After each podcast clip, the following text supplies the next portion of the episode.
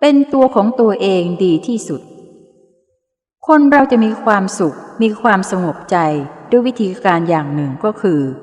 การไม่เอาตนเองนั้นไปเปรียบเทียบกับใครในทุกด้าน แต่ดำรงอยู่ตามฐานะที่ตนมีอยู่เป็นอยู่ เพราะการเปรียบเทียบทำให้เกิดความแตกต่างทำให้เกิดความรู้สึกว่า ดีกว่า ด้อยกว่า ที่สุดทำให้เกิดความรู้สึกว่า มีผู้แพ้หรือชนะ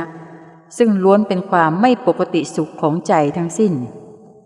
ตามความเป็นจริงแล้ว คนทุกคนนั้นย่อมไม่เหมือนกัน ไม่ควรที่จะนำมาเปรียบเทียบซึ่งกันและกันไม่ว่าในด้านใดก็ตาม เพราะแต่ละคนล้วนมีที่มาและความเป็นมาที่ต่างกัน คนอื่นก็ไม่สามารถเป็นตัวเรา และตัวเราก็ไม่สามารถเป็นคนอื่นได้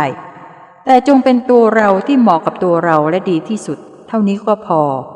เมื่อบุคคลทำได้เช่นนี้ ก็จะเป็นอิสระจากการผูกติดตนเองกับผู้อื่น มีความโปร่งโล่งเบาใจ ไม่ดีกว่าหรือด้อยกว่าใคร ไม่มีใครแพ้หรือชนะ และมีความสงบใจเป็นสุข สมดังพระพุทธพจน์ว่า ผู้เลิกแพ้และชนะจึงสงบนอนเป็นสุข